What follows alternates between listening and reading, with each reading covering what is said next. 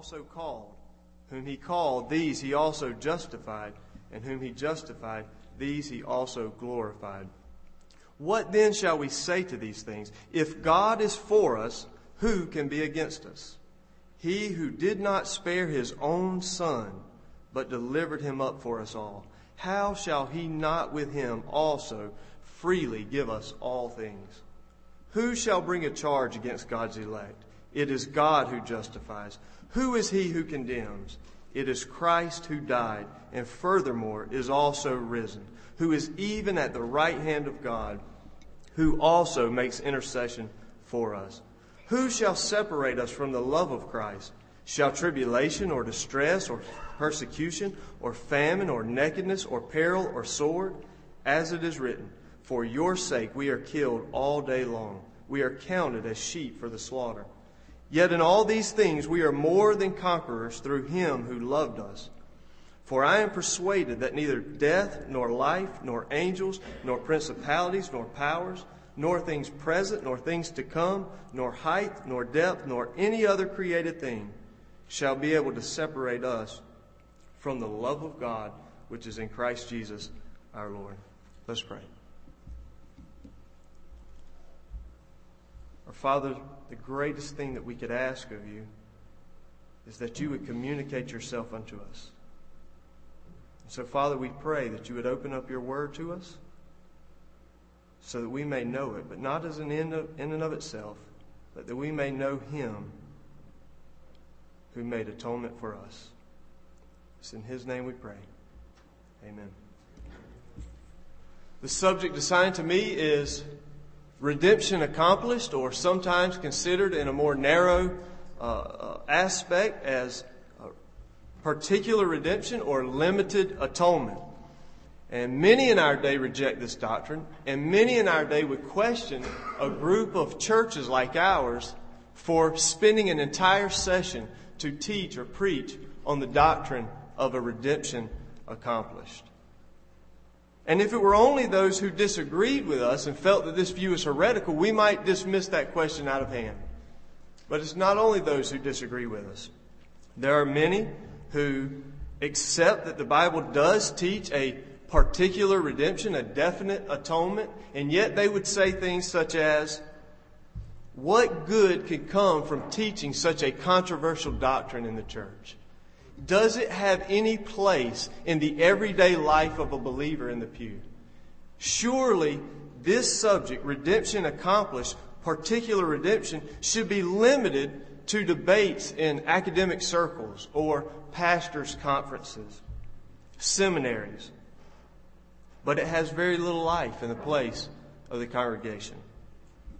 And with so many who feel this way, it would be foolish of us to dismiss that question out of hand. On the other hand, it would be very wise of us to step back for a moment and ask, why should an association of churches spend an entire session to look at this doctrine of an accomplished redemption, a particular redemption. Why should you teach this doctrine in your church?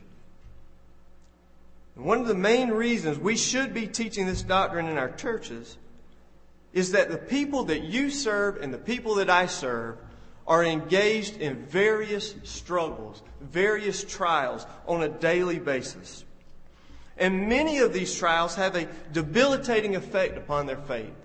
They're paralyzed by the fear of condemnation, that they will be brought under condemnation. They're paralyzed by this fear. They're unable to grow or to advance in the Christian life because they're constantly having to come back to, in an unhealthy and unhelpful way, to this idea of acceptance with God. And you can probably see their faces in your minds even now as I speak. Some of them by this time ought to be teachers, and yet they need again to be taught the first principles of the oracles of God. They have struggles that are common to all men. They have busy lives and stress and strain that comes with that busy life. They have family difficulties. Some of them are struggling to pay their bills while the wicked prosper. And they wonder, do these things imply that God is against me? That He's not for me? And then there are those struggles that are unique to the Christian life. They have wrestlings with uh, the veracity of the Scriptures. They wrestle with indwelling sin that is in chapter 7 of Romans. I had a person in my living room just this past week who said that because of certain indwelling sins, that they lived in constant fear of condemnation. Broke down. I fear that God will condemn me for my sins. But then there are weaknesses in prayer. A weakness in prayer that causes great struggles for, for the child of God. Does God hear my prayers? Will He answer my prayers? And then there are what Paul calls later in Romans 8 tribulations, distresses, and perse- persecutions. All of which unsettle believers from time to time, shake them to their very core. All of these difficulties are faced by the people in the pews. And the question many of them ask are just what this person asked in my living room Will I be condemned? I know the golden chain of redemption. I know that those who are called will be glorified. But I have all these things against me sin dwelling in me, rising up in me. I struggle with my prayer lives. Will these things not cause God to abandon me? Isn't He disgusted with me? And in answer to that question, the Apostle Paul turns them and us, for we're not exempt from these trials. He turns all of us to an accomplished redemption, a redemption fully accomplished. If God is for us, he says, who can be against us? He who did not spare his own son, but delivered him up for us all, how shall he not with him also freely give us all things? Brother, can I get a drink of water? God is for us. Who can be against us? Now, we must not zip past this statement in the text. God is for us. Now, it's not a matter of, of doubt if, if God is for us. God is for us. The apostle is saying, we know that God is for us because despite our struggles with indwelling sin, there is no condemnation for those who are in Christ Jesus. We have been given the spirit of adoption by whom we cry out, Abba, Father. And though we have many present sufferings, there is a glory to be revealed in us.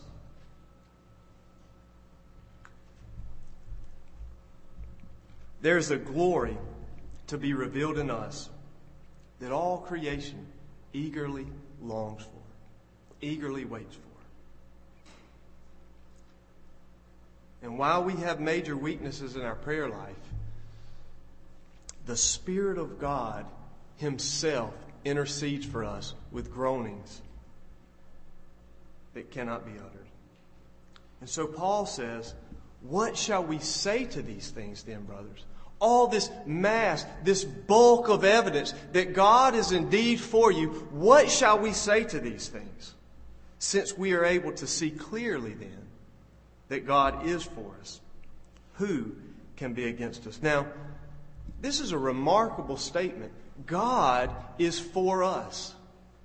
That is remarkable. God is for us. How is it then that God is able to be favorable towards us? How can God be for us? How can a holy, just, and righteous God a God that is too holy to even look upon sin, how can he be for us who are so sinful, wicked, and by nature children of wrath? You see, it's a remarkable statement. God is for us. You know the story of our creation. God created us upright in His own image, and there in the garden, we had fellowship with God, free access to God, free communion to God. And Adam, by his fall, a great crime against all the goodness of God, he fell and he brought us into sin under condemnation. And that crime is made worse by the perfection and goodness of God to him in that creation. And fellowship was lost. How could there remain any fellowship between a holy God and a now corrupted individual? How could God fellowship with him? How could God be favorable to him? God must, of necessity, because of his nature, drive him away from the presence of God. Drive him out of the garden. And we have, by our fall, made ourselves the enemies of God. In Adam, we have all become the enemies of God. And God has become our enemy as well. God is angry with sin, and his wrath must be satisfied. There's no lessening of the standards. His wrath must be satisfied. It is God's nature to burn hot against sin. Turn with me to Exodus chapter 15 for just a moment. We see it here in Exodus 15 in the Song of Moses after the destruction of Egypt. He says, of God in the midst of his song, he says, and in the greatness of your excellence, that is, because of who you are, you have overthrown those who rose up against you. You sent forth your wrath and consumed them like stubble.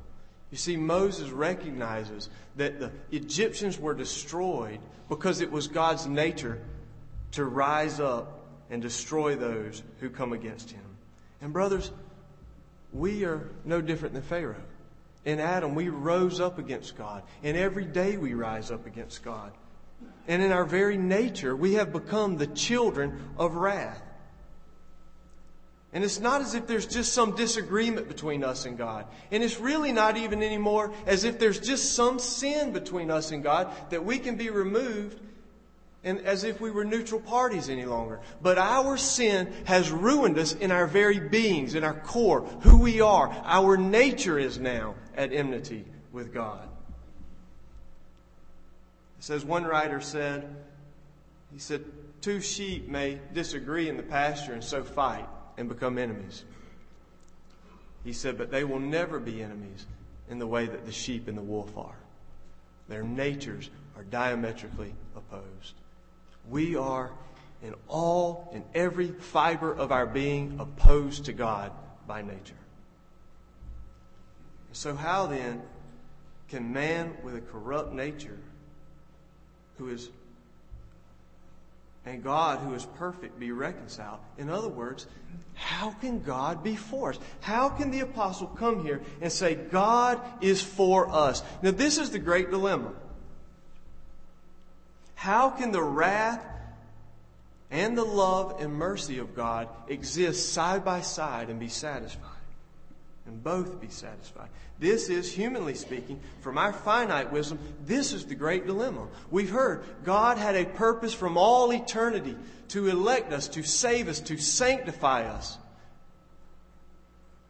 And there's this sin. How then is God to remain just and at the same time the justifier of the ungodly. God is and must remain just. How then is he to justify us? How is he to be for us? It is through the redemption that is in Christ Jesus, whom God set forth as a propitiation by his blood. God, in his infinite wisdom, made a way for the full weight of his wrath, all of his justice, to come down upon sin, to condemn sin in the flesh, and so be merciful to sinners at the same time. This is the wisdom of God. This is the wisdom, the infinite wisdom of God. He made a propitiatory sacrifice. He made a sacrifice for us that turns all the wrath, the full weight of God's anger away from those whom He had chosen and his wrath is satisfied fully, completely, and at the same time, he is able to be merciful to us. And he accomplished this propitiation, this reconciliation between ungodly sinners and himself by delivering up his son for us all. Look at verse 32. He who did not spare his own son, but delivered him up for us all. What is meant by that phrase? He delivered him up for us all. When the time came that the justice of God should be satisfied in the fullness of time, and after much long suffering, God formed a body for the eternally begotten Son. And it was in this body, in the likeness of sinful flesh, that God sent, He delivered His Son on account of sin. He condemned sin in the flesh. God the Father delivered the Son to be punished for sin. He sent Him and He formed Him a body and He sent Him in order to punish Him. This is the meaning of the term, He spared Him not he who did not spare his own son. Turn with me to Romans chapter 11.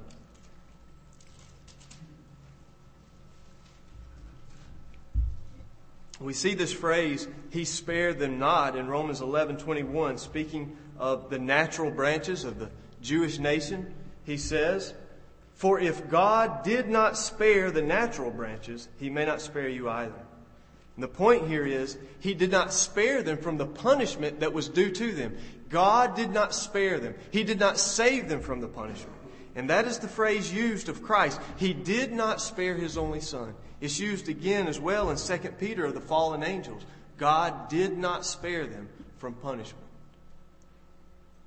And then it's used in 2 Peter as well of the ancient world before Noah. He did not spare them. He came down upon that ancient world, upon all the fallen angels, with the full weight of his wrath, he spared them not. And he spared not his only son, but delivered him for us. Christ was sent into the world and delivered over in a judicial sense to receive the punishment that was ours to bear. The Father sent him as an atoning sacrifice, as a sin offering to bear the weight of his wrath in our place. Now, this death of Christ means absolutely nothing apart from his life of obedience. And this life of obedience is assumed here in Romans 8. He's already addressed it in Romans 5. It is uh, uh, crucial to the accomplishment of our redemption. His sacrificial death means nothing if he is not perfect, nothing if he has not fulfilled all righteousness. It is his obedience is the meritorious cause of our justification, of our being able to stand in the presence of Almighty God.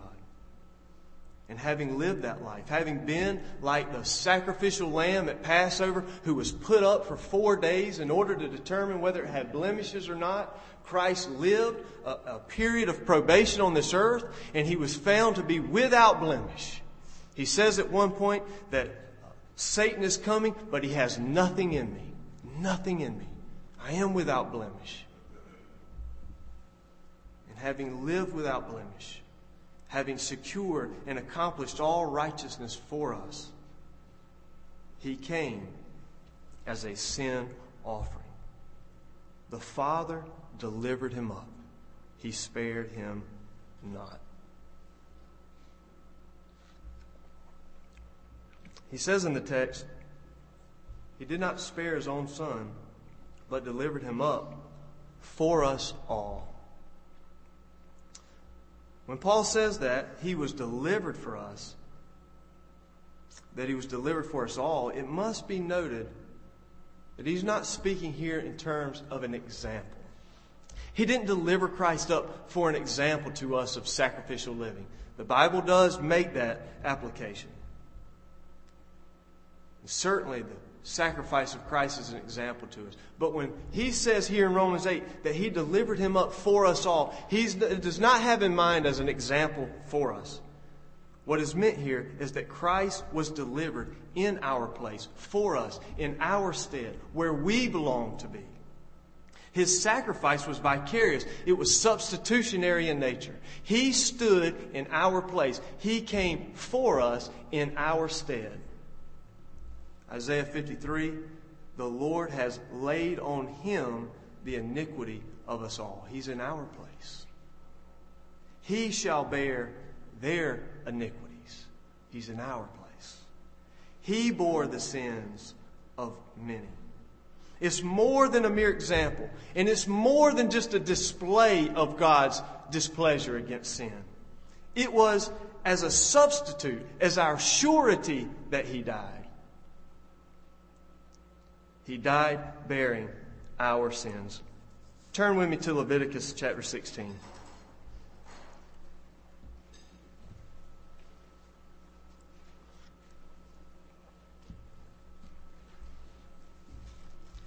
Leviticus chapter 16, you had the, the passage of the scapegoat. he says, Aaron shall lay both his hands on the head of the live goat. I'm in verse 21. Confess over it all the iniquities of the children of Israel and all their transgressions concerning all their sins, putting them, that is their sins, on the head of the scapegoat. And shall send it away into the wilderness by the hand of a suitable man. The goat shall bear on itself all their iniquities to an uninhabited land. This is the idea here behind the atonement of Christ. The Father has laid on his head all of our sins in our place. He sent him outside the camp and he killed him there. He sacrificed him there, bearing our iniquities, just as the scapegoat stood in the place of Israel so that they would not suffer punishment. So Christ was delivered for us as our scapegoat. He's in our place. These sins are placed ceremonially, ceremonially upon the goat. And as Isaiah says, the Father has laid on him our sins. They're upon his head. And he bears the full weight of them. For he made him who knew no sin to be sin for us, that we might become the righteousness of God in him. And so it is a remarkable statement. God is for us because he spared not his own son, but he delivered him up for you and for me. In our place, he stood. And what was accomplished by the substitutionary atonement? What was achieved? We've said that he made propitiation. He reconciled us. It's important that we ask that question. What did he accomplish? Did he make salvation possible? Did he make it so that God could be favorable to us if we met some lesser demands? Has the, the law been lowered a notch that we might meet certain demands, and therefore God is enabled to be for us? And the answer, of course, is no. That is not propitiation. That is not reconciliation. God did not make it possible for us to be saved. And if we move in this, this most important part, the part that actually secures our redemption. If we move it from the objective work of Christ to the subjective act of faith, at its most crucial point, we have become man centered and we've robbed Christ of his glory. Christ stood in our place. This work was accomplished. It is an objective fact. It had reference to God. God has been reconciled. What did Christ accomplish? He accomplished our reconciliation. He made God to be for us. Now, I'm not implying here that He made it possible for God to love us. God loved and elected, and therefore He sent. What He made possible was that God's justice should be satisfied and mercy should be shown.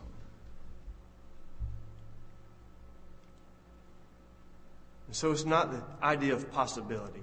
He didn't achieve for us lower standards. No, the whole tenor of Romans 8 is one not of possibility, but of a triumphant certainty. Paul is certain that all these Christians who are wrestling in chapter 7 with indwelling sin, who in chapter 8 struggle with present sufferings, who have weaknesses in their prayer life, those whose faith may be shaken to the core, these Christians who are killed all day long, counted as sheep for the slaughter, suffering trials, tribulations, distress, and persecutions. Paul says, it is a certainty. You will triumph. You will overcome because Christ has accomplished your redemption. All of these things may be against you, but who can be against you if God is for you? Paul can say to those in the midst of these great trials, Who shall condemn you? Who shall separate you from his love?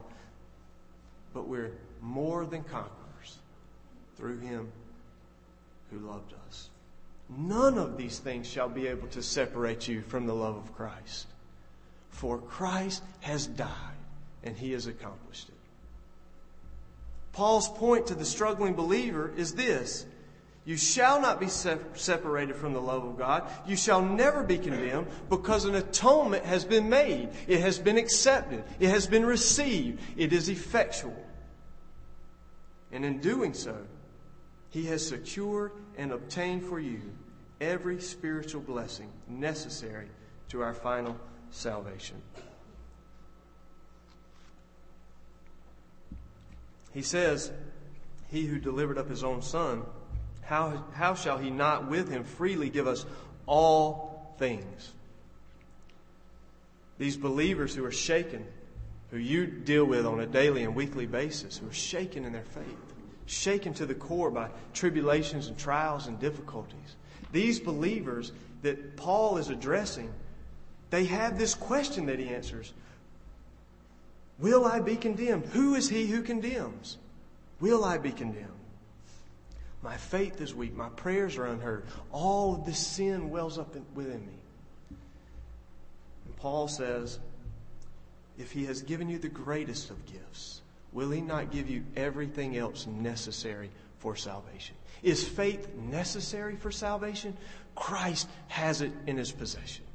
Is repentance needed for salvation? Christ has it. And in Christ, all of these are yours. Now, many of the commentators that I read went out of their way to make the point that these all things here have reference not only to spiritual things, but to material things, material possessions. But I think in the passage we must limit it to spiritual things. He's speaking to people who, he says here, have nakedness, peril, sword, famine, persecution. These people aren't concerned if they have clothing and housing. They're concerned with this great question Will I be condemned in light of my struggles, in light of my weaknesses? Will I be condemned? And Paul says, No. You have all that is necessary for salvation. He has blessed us with every spiritual blessing in the heavenly places in Christ, as we heard earlier. Second Peter tells us his divine power has given to us all things that pertain to life and godliness through the knowledge of him who called us by glory and virtue. Christ has obtained redemption for us. He earned it. He merited it for us. Therefore, our salvation is secure. As Christ earns these things, he holds them in his possession. And as the mediator of the new covenant, he gifts them to us. What do you need that Christ doesn't gift to you? What do you need to be outside of the condemnation and wrath of God that Christ doesn't hold in his possession? And having stood in your place and having served as the mediator of the new covenant. He does not give that to you. He has it all. It's His. Romans 9 says this But Christ came as a high priest of the good things to come with the greater and more perfect tabernacle, not made with hands, that is, not of this creation, not with the blood of goats and calves, but with his own blood he entered the most holy place once for all, having obtained eternal redemption. The work is done.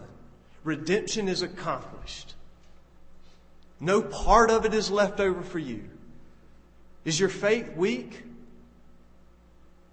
It's not a part of your redemption for you to build up your strong faith. Christ has obtained redemption. He holds all these things in his possession. Christ has accomplished it for all who were given to him. And shall one of them be lost? Shall he fail, having succeeded as an atoning sacrifice? Shall he then fail as the mediator to give those to all who were given to him? They most certainly will not be lost. For the writer of the Hebrews goes on to say that if the blood of bulls and goats brought about a ceremonial cleansing, how much more then the blood of Christ, who through the eternal Spirit offered himself without spot to God, cleanse your conscience from dead works to serve the living God. If blood of bulls and goats could ceremonially clean the people, how much more the blood of Christ clean you and make you able to stand? Here's the point the Father delivered up the Son for us all. And by doing so, he earned eternal redemption for us. And now God will, with him, most certainly freely give us all that is necessary for life and godliness. Despite our difficulties, despite our failings, despite our weaknesses. Don't you feel sometimes that you're lacking in what is necessary? Sin overwhelms you, weaknesses in prayers. God will freely, if God gave the greatest, will He not give you everything else necessary? We could sum it up this way what Christ has accomplished this way in the context of Romans 8. Romans 8. He secured every spiritual blessing needful for life and salvation. Justification. For who shall bring any charge against God's elect? Non condemnation. For who is he who condemns? Perseverance. For who shall separate us from the love of Christ?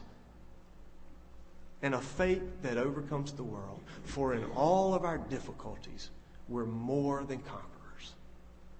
All things work together for the good of those who love Christ. And so in this text, Paul, addressing struggling, suffering believers, says there is a triumphant certainty to your salvation. Redemption is accomplished, it is complete.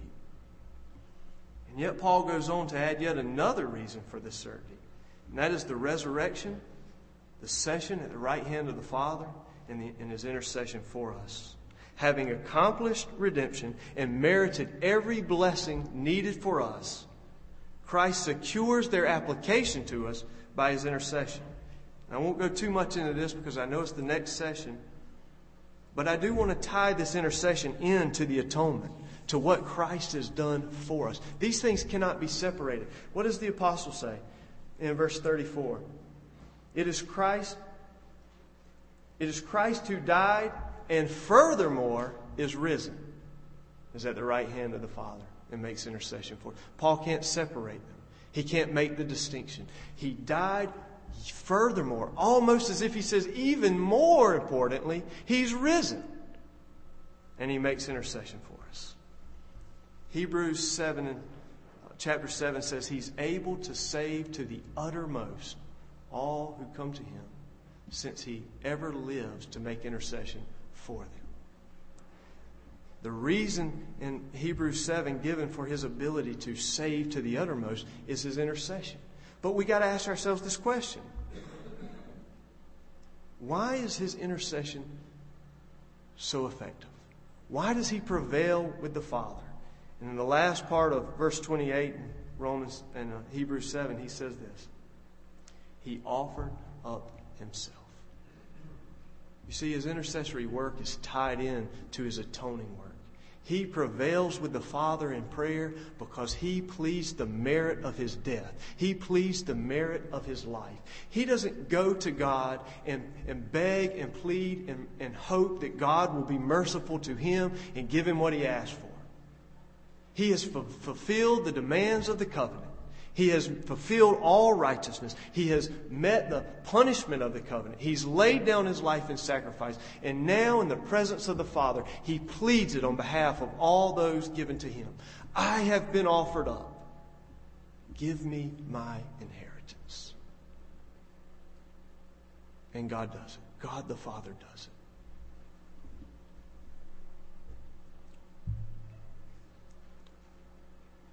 You ever feel like the people Paul was addressing in Romans 8? You ever have struggles and trials in the ministry? I know that you do. You ever feel like these difficulties are at times more than you can bear? That you've had uh, failures? The people in the pews feel the same way. They fail as husbands, they fail as wives, they fail in their prayer lives. Sin rises up within them. Satan constantly seeks to convince them Will you be saved? Will you be saved? Look at your sins. But Christ has not failed in his ministry. You see, the work of redemption was not ours to accomplish in the first place. Yes, we failed. Yes, the people in the pews failed. But it wasn't ours to accomplish. Christ has accomplished it. There is no weakness in his prayers. He pleads his merit of perfect righteousness. He is the Son, perfected forever, and He offered up Himself once for all, and now He lives to make intercession for the saints. He has accomplished all that we lacked. All your struggles, all your weaknesses, all your failings cannot separate you from the love of Christ because you are not accomplishing redemption.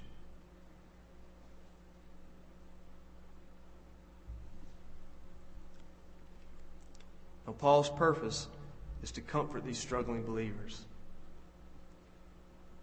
And by the atonement, he has achieved our comfort. He has given us this certainty. But I want to say a word here about the extent of this atonement. If we hold to and teach a universal atonement, we wipe out every ground upon which Paul is seeking to base this comfort for believers. He asked the question who is he who condemns? It's a rhetorical question. Who is he who condemns? Christ has died. Now, if we force upon this text a universal atonement, that is no comfort at all for anyone because the sinner could respond God may condemn me, for many for whom he died are condemned. There's no comfort in that, is there? Who is he who condemns? The answer is no one. Christ has died. If we say that Christ died for all men indiscriminately, there is no comfort in that statement. Zero comfort in that statement. And all of Paul's argument is thrown to the ground. But we may not, we cannot force a universal atonement on this text. This text teaches plainly and clearly a limited or a particular redemption. Now, the opponents of this doctrine would say at this point, many of them, that we have developed a system of theology. And that we have at this point come to the place where Scripture is silent and we've allowed our logic to push us forward in a way that Scripture does not speak. They say that it is just a necessary consequence of our system of theology. And I do agree that it is logical, it is consistent with all that Paul has said up to this point. It is consistent with the hope that he offers to these believers that this atonement, this definite atonement, is effectual and it works for all those for whom it was intended. After all, if we hold to a definite atonement that is effectual, we must either say that all for whom he died are saved, or either we must limit it to some extent. But I cannot agree, I will not agree that it is not found in Scripture. It is found in this text. He says that he delivered him up for us all. Who is the us all of the passage? For whom did Christ die? We can back all the way up to verse 28. Those who love God, those who are the called according to his purpose in election those whom the Father foreknew and predestined, these many brethren that Christ has. They are the ones for whom he made atonement. It is in verse 33 God's elect. Who shall bring a charge against God's elect? It is God who justifies. The us all of this passage for whom Christ was delivered up must be the same as those for whom he pleads. He pleads for those whom he merited salvation for. And we know from John 17 that that is not the world, but those whom the Father gave to him. After all, in this passage at least, it's the intention of the Father that comes to the forefront. He who did not spare his own son, but he, that is, God the Father, delivered him. What was the purpose? What was the extent to which the Father delivered the Son? We have to say it is for all those whom he had purposed in election, called according to his purpose. So then, it is not an ineffectual and indiscriminate atonement that offers comfort and hope, but an effectual and accomplished atonement that is the only hope for struggling, persecuted, distressed, downcast sinners.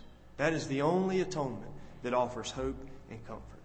And this is not just a doctrine to be debated around in pastors' fraternals and seminaries. It has real application in the everyday life of the believer. It has real application as you counsel your members on a one on one situation.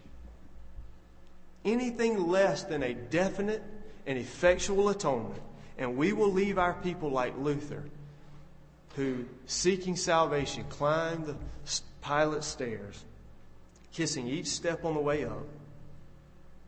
And as he reached the top, all that he could say was, Who can tell if it is so?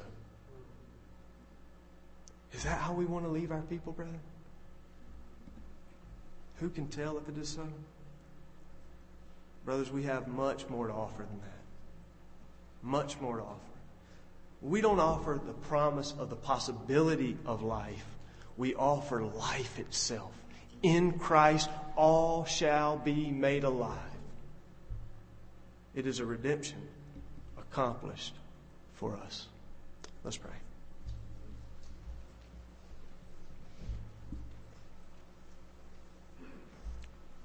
Father, with sincere hearts, with sincere hearts, we thank you that in your infinite wisdom you made a way to be for us, that you accomplished all righteousness in Christ Jesus. That we are not left in doubt, but we have this triumphant hope said in Romans 5, a hope that does not disappoint. Father, we give you praise and glory for your accomplished redemption. In Jesus' name.